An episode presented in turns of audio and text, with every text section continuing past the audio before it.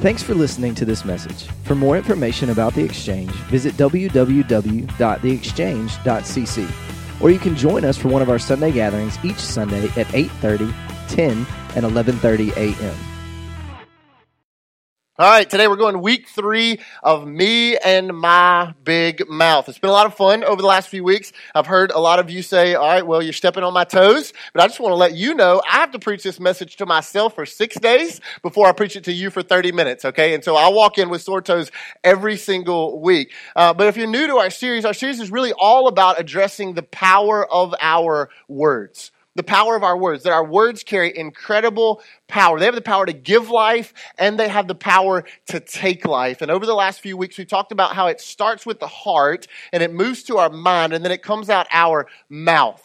But that our words carry power. And so we've been addressing this series called Me and My Big Mouth. If you weren't here, I want to kind of give you a little quick recap, or maybe if you've been here and you've forgotten, all right, I want to, I want to remind you where we've been. Week one, we talked about um, the topic of complaining okay? And no one has complained since. It's been a miracle in our family, right? No one, not one time. So I'm totally kidding. Uh, but we said there's really two different responses in that area of complaining in our life. The first area is um, if there's something that you can change in your life, if you have the power to change that, then man, by the power of the Holy Spirit in you, change it. Take action in your life. Faith is called to action. So if you can change it, change it. But the second reality is if you can't change the circumstances in your life, then begin to change your perspective.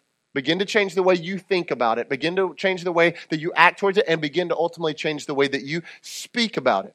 And on week one, as we addressed complaining, we kind of landed on this um, thought right here that if Jesus is the center of your story, that it changes the way that you view your life. If Jesus is the center of your story, it changes the way you view your life and it begins to change your attitude and your words because you begin to understand I'm living for God's purposes and God's plans and it's not mine. And all of a sudden you have less reason to complain. All right, that was week one. Week two, last week was a lot of fun. Man, it was a whole lot of fun. It was about criticizing. And no one's criticized all week either. It's, I'm telling you, this series has been amazing. No, seriously, last week we identified two different identities in the area of criticizing. Anybody remember? We had the fault finder and then we had the hope what? Giver. Sweet. Two of you took notes last week. Man, welcome into the series for the rest of you. So glad that you could be here today on week three. No, fault finder and a hope giver. A fault finder, we said, is someone who speaks words that destroy, that tear down, and that ultimately kill. But then a, hope giver is someone who chooses to speak life, to speak hope, and to speak encouragement. And so last week we walked out with going, man, every one of us have the choice that will we be a fault finder or will be a hope giver like God has been to us. And so if you have a copy of scripture today, you can open up to Proverbs chapter 12. Proverbs chapter 12. If you've missed any of our series and you want to catch back up on those weeks, you can hop on our website uh, and you can listen online or uh, also watch our messages back. But Proverbs chapter 12 is going to be a launching point for today. Now, I'll tell you, much like last week, we're really kind of going to uh, going to kind of be all over Scripture. So Proverbs 12 is where we're going to start, but don't get mad at me when I go away from Proverbs 12. Okay, so keep those flipping fingers ready, or maybe if you've got your Bible app out, you can scroll to those different places. But as always, we'll put some Scripture on the screen behind me so that you can track along with where we're going to be today. Now, I'll just go ahead and warn you from the get go today, we're not taking our foot off the gas at all, okay? It's going to be um, a difficult one as we address the topic of lying. The topic of lying. Now, before we get started today, okay, I want to take a little poll and everybody's going to be honest because we're in a message about lying, okay? So let me get a show of hands and I'm going to ask you to raise your hand. You're not going to have to confess to anybody. You're not going to have to say your name. Hey, I'm Bryant and this is how many times I lie. Okay, you don't have to do that. But listen to me if you, all right, raise your hand, if you would admit that sometime in the last 24 hours, okay, so that'd be yesterday morning, about 1030, sometime in the last 24 hours, you've lied at least one time. Maybe it was small, maybe it big. If that was you, raise your hand up. 24 hours, raise it up, leave it up, raise it up, leave it up. Be proud in church today. Do not be, uh, do not dis- be dishonest. Now, raise your hand, raise your hand, raise your hand. I, I got something for you, okay? If that's you, now look at me, look at me. Some of you are like, I'm so uncomfortable right now. This is my first time and I'm already admitting. Okay, listen to me. If that's you, you ready? If you got your hand raised, I got mine raised, okay, then look at all the people who don't have their hand raised and you say, listen to me, you say, odds are you're lying. Tell them, tell them, if it's your spouse, man, you take joy and delight in that, okay? The preacher told you that you could tell your spouse that they are probably lying. Now listen to me, listen to me. Statistics show, okay, statistics show that if you didn't raise your hand, there's a good chance that you might be lying because statistics show that on average, people tell four, four lies a day. A Study by the University of Massachusetts showed that people, 60% of people, 60% of people, when they first meet someone, within the first 10 minutes of meeting that new person, they're going to tell a lie. 60% of people, within the first 10 minutes of meeting someone, are going to tell a lie. That's why this is going to be a nine minute message today to make sure that I fall right underneath that barrier and I don't lie to you at all. Now, see, see we, we laugh about that, and we, and we can. But in, on a serious note today, I want, I want us to think about this question How does God view lying? How does God view that half truth, that falsehood, that deceit? Here's what Proverbs chapter 12 says. Look at this with me on the screen. Proverbs 12 22 says, The Lord detests lying lips, but he delights in people who are trustworthy. The Lord detests lying lips, but he delights in people who are trustworthy. He detests when we lie, but on the other side, he rejoices or delights when we tell the truth. In fact, the Hebrew word that's translated as detest, the Lord detests lying, um, it comes from the word um, ball. So you guys say that with me? To a ball. Okay, let's one more time. To a ball. All right, you learned Hebrew today, so if you didn't learn anything else, you got a little bit of Hebrew on your belt. ball. Here's what that word means in the Hebrew it means something disgusting, it means an abomination. It means something that makes one nauseous. So we could imply today that when we lie, we make God nauseous. We make God nauseous. See, here's what Paul would say in the New Testament, Ephesians chapter 4, verse 21. Paul would write these words to the church at Ephesus, to anyone who would be in Christ. So hear these words today, church. He says, When you heard about Christ, and you were taught in him in accordance with the truth that is in Jesus, you were taught with regard to your former way of life to put off your old self or to exchange old for new, as we say in our house here, which is being corrupted by its deceitful desires. To be made new in the attitude of your minds, to put on the new self that is created to be like God in true righteousness and holiness. Verse 25, look in with me. Therefore, each of you must put off falsehood some versions say literally, stop telling lies. That's what it says right there, rather than falsehood. And Paul says, and speak truthfully to your neighbor, for we are all members of one body. Scripture says, stop telling lies. Heard an old southern preacher say one time, you, never may, you may never be more like the devil than when you're lying. He sounded a lot more convincing. You may never be more like the devil than when you're lying. See, the Lord detests, Scripture says, lying lips. And Paul backs him, and then Jesus backs him again in John's gospel. John chapter 8, verse 44. Look at what Jesus says. Jesus says this. He says, He, speaking of the devil, says, He was a murderer from the beginning, not holding to the truth. For there is no truth in him. And when he lies, look at this, he speaks his native language, for he is a liar and the father of lies. Perhaps one of the reasons why God hates lying so much is because his spiritual enemy, our enemy, the devil, the prince of darkness, is a liar. And lying, scripture says, is his native language. It's his native language. While Jesus, scripture would say, speaks truth that brings freedom, the enemy convinces us to lie, which leads to bondage. Now, today I want to show you in our time, I want to show you what I believe is kind of a three point plan of our enemy in this area of lying. What's the devil's plan to get you and me to speak his native language, right? If we're going to battle, if we're going to go into a ball game with an opponent or a battle with an opposition, then if we know the enemy's plan, we have an upper hand, do we not? And so today I want to give you some things, encourage you to take notes on it so that you can begin to understand the enemy's plan in your life and begin to understand how not to live in falsehood, but how to steer towards truth and freedom. So here's the first thing I believe in the enemy's plan is that Satan wants to get you to lie. Satan wants to get you to lie. Satan would love it, the foundation to just get you to start speaking his native language. That would please him so much to begin to speak the language of the enemy by getting you to lie. And here's the deal lying can take on so many different forms in so many different ways. It could be something as simple as an exaggerating a story to make you look better. It could be cheating on a test. It could be lying about where you were. No, really, mom, I promise I was at my friend's house. It could be about making something up to make uh, about somebody that you don't like and maybe just kind of figure it's at least completely true. It could be lying about how old our kids are at the restaurant or cutting corners at work. It might be telling partial truths. You're not telling everything, you're just telling the story at least so it helps make you look good or protects you. Or maybe for some of you, it might be things like, well, you know, and then I said to her, you can't talk to me that way. And then I pulled her aside and I said, no, huh, if you talk to me again like that, I'm going to do this to you. And you're thinking, did you really do that? And they're on, if they were honest, they're like, well, I didn't say it, but I thought it. And it's exaggerating. It's not walking in full truth. You see, it's amazing how often, because of our sinful nature, we will choose to speak the devil's native language. And it begins to come naturally out of us in the form of lying.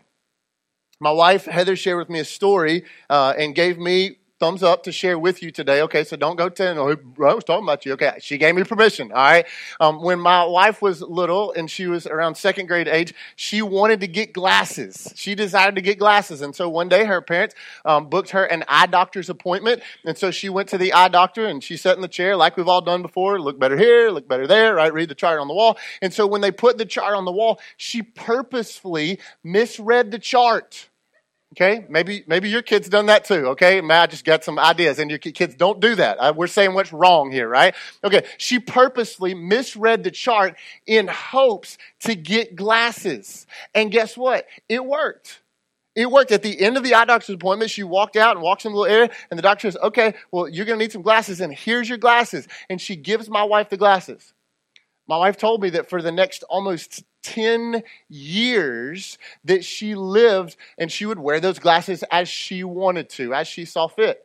She said, Bryant, she said, every time I would read a verse about lying, it would convict me. Every time the preacher would talk about lying, it would convict me, but I didn't do anything about it. Then at some point in her high school years, some 10 years later, she finally decided it was time to come clean, to be real. And she went to her parents and she shared with her mom and she says, Mom, this is the deal. She worked up the courage, right, to admit it. And she confessed. She said, Mom, this is the lie. This is what I did some 10 years ago. And this is what I've lived in. I'm, I'm so sorry. This is what happened. And here was her mom's response Oh, I knew. And the doctor knew too. That's why they put fake lenses in those glasses they gave you 10 years ago.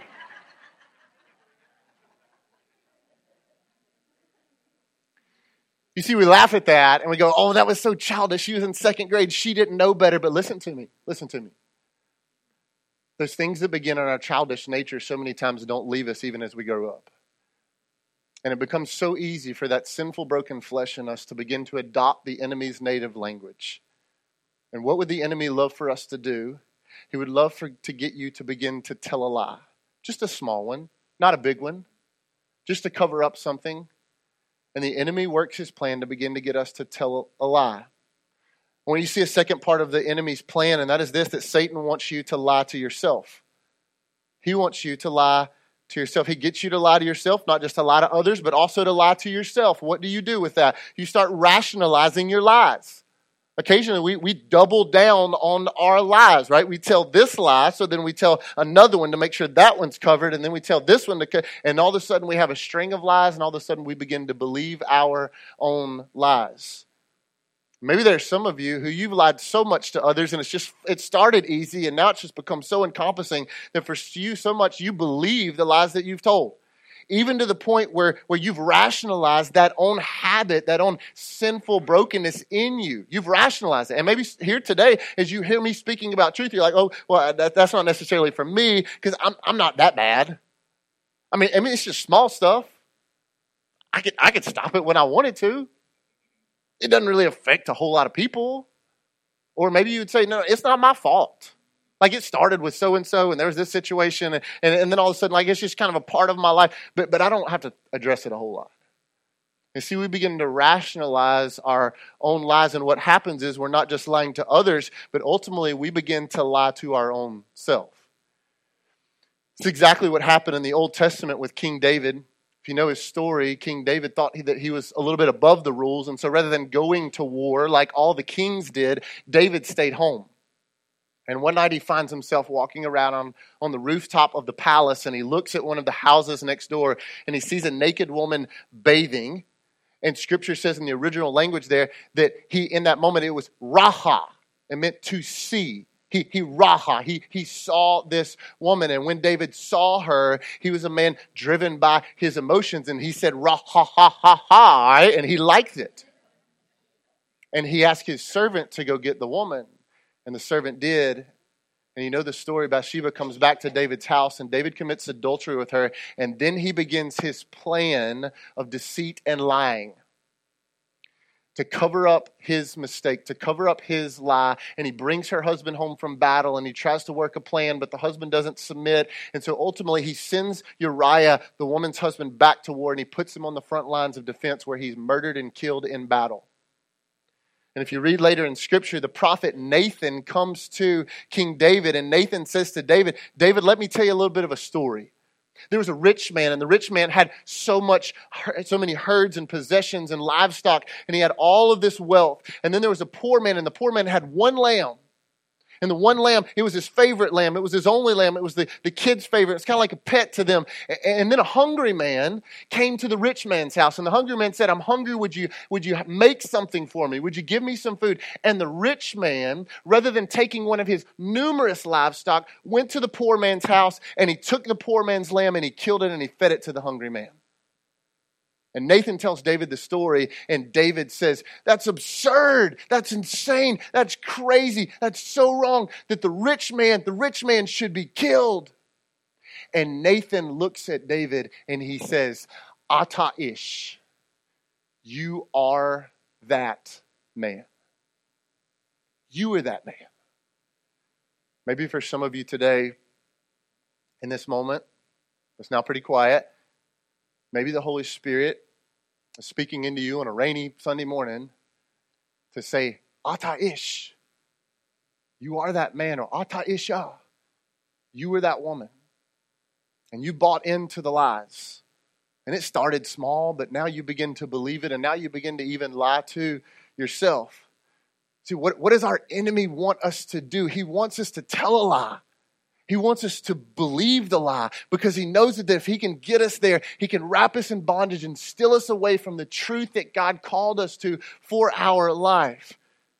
He gets us to tell a lie, and then the enemy causes us to lie to ourselves. But the third part of the plan is the enemy's masterpiece, and it's this right here Satan wants you to live a lie. Satan wants you to live a lie. He wants you to claim one thing, but then be something entirely different. And let me just say, obviously, this is, this is not all of you, but probably unquestionably, this is somebody. This is some of you. Some of you, if you're honest today, are living a lie. It could be that maybe you're Mr. Christian guy and you show up to the gathering and you do all the churchy things, but behind closed doors, you're in a relentless, constant battle with pornography. It could be that you have everything put together on Instagram and look at my new outfit and my new man and this and that and the highlights of my life, but inside you are broken and you are empty. Maybe you're the Pinterest mom and you've got it all together and everything's homemade and everything's in place and look at this and, and life's so orderly and I do this with the kids. But man, inside you're, you're broken and depressed and lonely and empty. Or maybe as a couple, it seems that on the outside everything's good together, and, and you go to life group and you got the best marriage at the group, and, and that's the way the front that you put up. But when you go home behind closed doors, you fight till bedtime and then sleep in separate rooms. You see, the enemy would love to get us to begin to live a lie. There are those of you right now that maybe it's incredibly quiet because you feel uncomfortable. Can I just be honest with you? Perhaps the Holy Spirit wants you to feel uncomfortable. Because he, He's speaking to you today, not from me, but through the truth of His word to say, Ata ish, or Ata isha. You're living in it, but that's not what I created you for.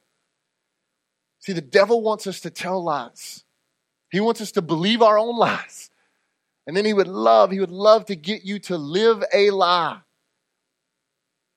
See, if it doesn't feel serious enough yet, this is where it might even feel more serious. This is one of my greatest fears that the devil is a deceiver. And what I'm really, really afraid of is that there are many of us in our Bible Belt church culture mentality, right? Where everybody goes to church and everybody loves God. And for you, here's the lie that you're believing. You're believing the lie that you have a relationship in Christ, that you're living a life in Christ, and you would say, Hey, if we're taking a vote on who's a Christian today, I'd raise my hand. But listen to me, listen to me, in all grace and all truth today, that's not your life. There is no fruit of your life that looks like a relationship with Christ. There's nothing of your life that's lined up with the plans and purposes of God, and there is no surrender daily to choose to trust Him because it's been built on your plans. And there was maybe an emotional decision at some point in your journey, but the truth is, it never changed anything in your heart. If there's anything that concerns a pastor more than anything, it's this: is God don't let me shepherd people who don't recognize a daily need for Jesus, that He calls us to a relationship. Here's what Scripture says. Look at this from 1 John chapter 2, verse 4. Scripture says, Whoever says, I know him, I know God, but does not do what he commands is, what is that word? A liar. And the truth is not in that person. Whoever says, I know him, whoever says, I know God, but doesn't do what he commands, there's no obedience, there's no life change, there's no fruit. No, we're not saved by our works, but works come as a result of our love relationship with Jesus. And when God meets you and you meet him, something inside of you begins to change. You begin to look different. There begins to be a maturity slowly about you in Christ. And my concern today is that there would be some people today who are not in Christ because Scripture would say that person is a liar and the truth would not be in them. And maybe today you go, No, I'm not that bad, like I'm okay. Because the enemy has pulled down the eyes of deceit over you, and you begin to live a lie and speak the enemy's native language. Why do, why do we lie? Like, like so many of us do it in so many different why why does it happen? I think some of the reasons, some of us lie to protect our feelings. Like, well, I, I got to protect myself, nobody else is, and so I'm going to say this just to guard me. We lie to make ourselves look better, right? Guys, we're notorious for that. We got to carry an image and an ego, and so, yeah, man, this is what I did. But it's not true, and, and we buy in it, and starts small. It starts so small, and it begins to build, and we lie to get our way we lie for so many different reasons. So, can I ask you this question today? And I want you to answer it out loud, but I just want, I want, you, want you to answer it right here. Why is it that you lie? Why is it that it becomes so easy in your marriage relationship, with your parents, at your workplace, in the silence behind closed doors? Why, why is it? Because here's the deal if we can identify the root, okay, if we can identify the root, then we can begin to find healing. Here's a statement I want you to write down. The root reason most of us lie is because we don't completely trust God. The root reason that many of us lie is because we don't completely trust God's plans and God's purposes and His promises. Here's what we believe we believe the lie that our lie will be better than God's truth. I'll say that again. We believe the lie that our lie will be better than God's truth. And we buy it. We think, well, this little lie, it might, it might keep me safe. Or if I just kind of word this this way, it might help me from getting in trouble. But suddenly, when we lie, we're actually not safe because we're living a, a life built on lies. And it's a lot more dangerous than a life built completely on truth.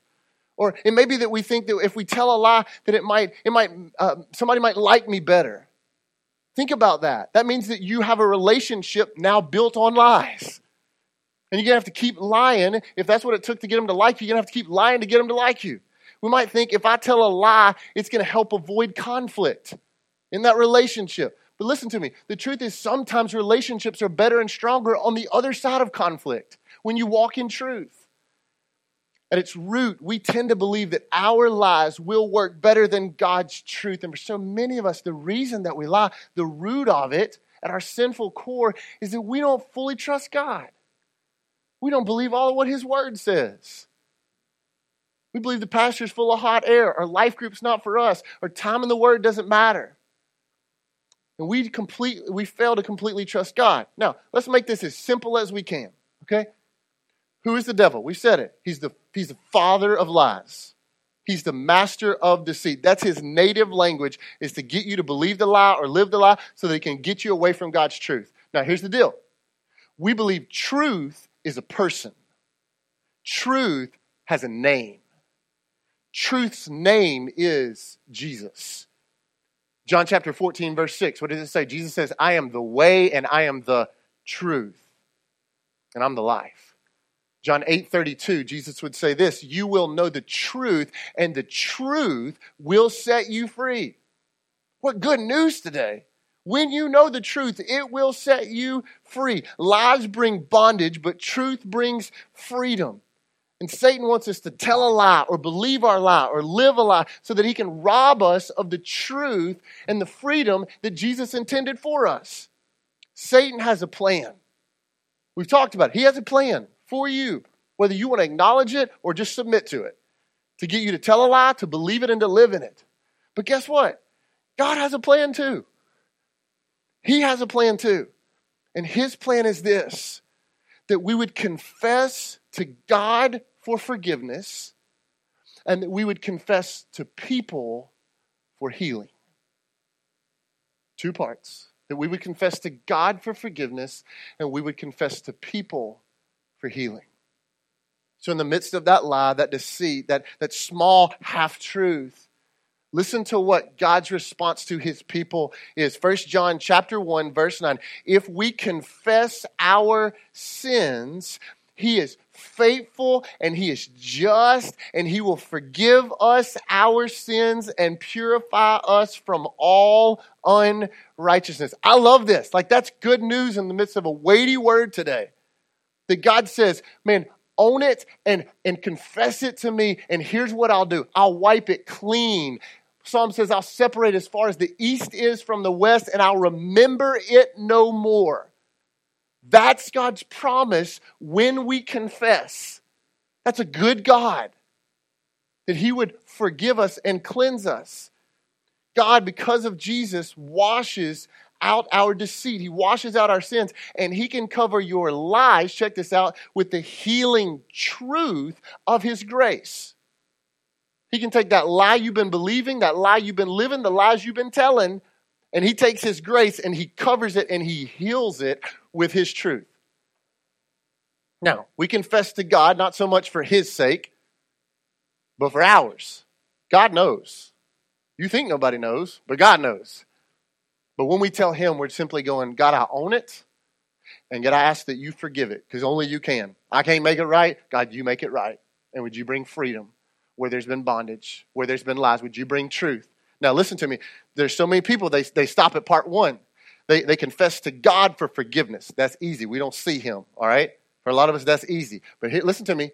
But if that's where you stop, then you miss the full freedom of what God created and intended. All right? There's a second part. We confess to God for forgiveness, and we confess to people for healing.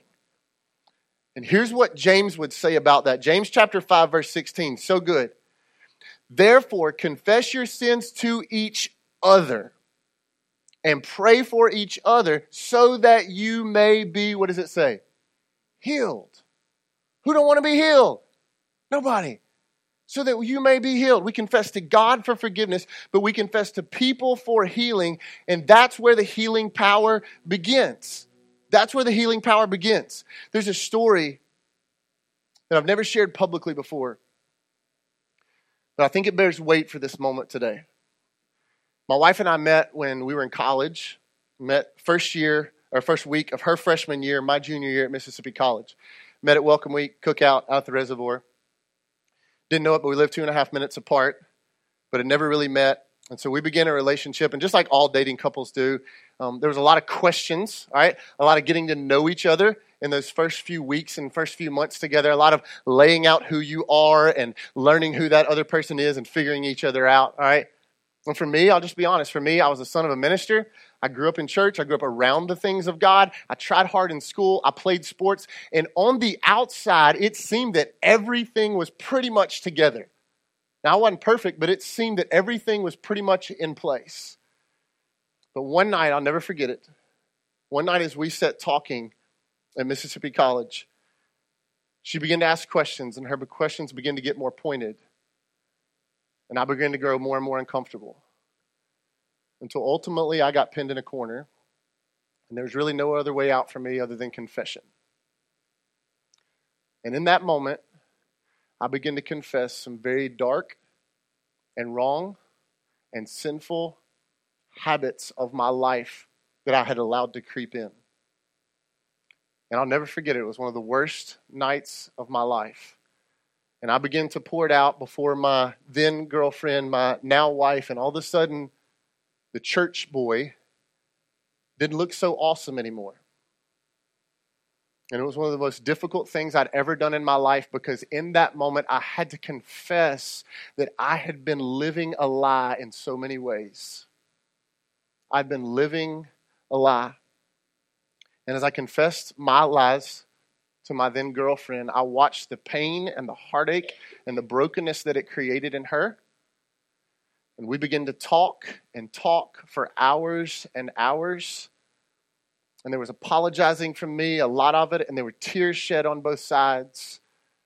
And finally, after hours and hours of conversation, she looked at me, and I'll never forget it. And she said these words I choose to forgive you.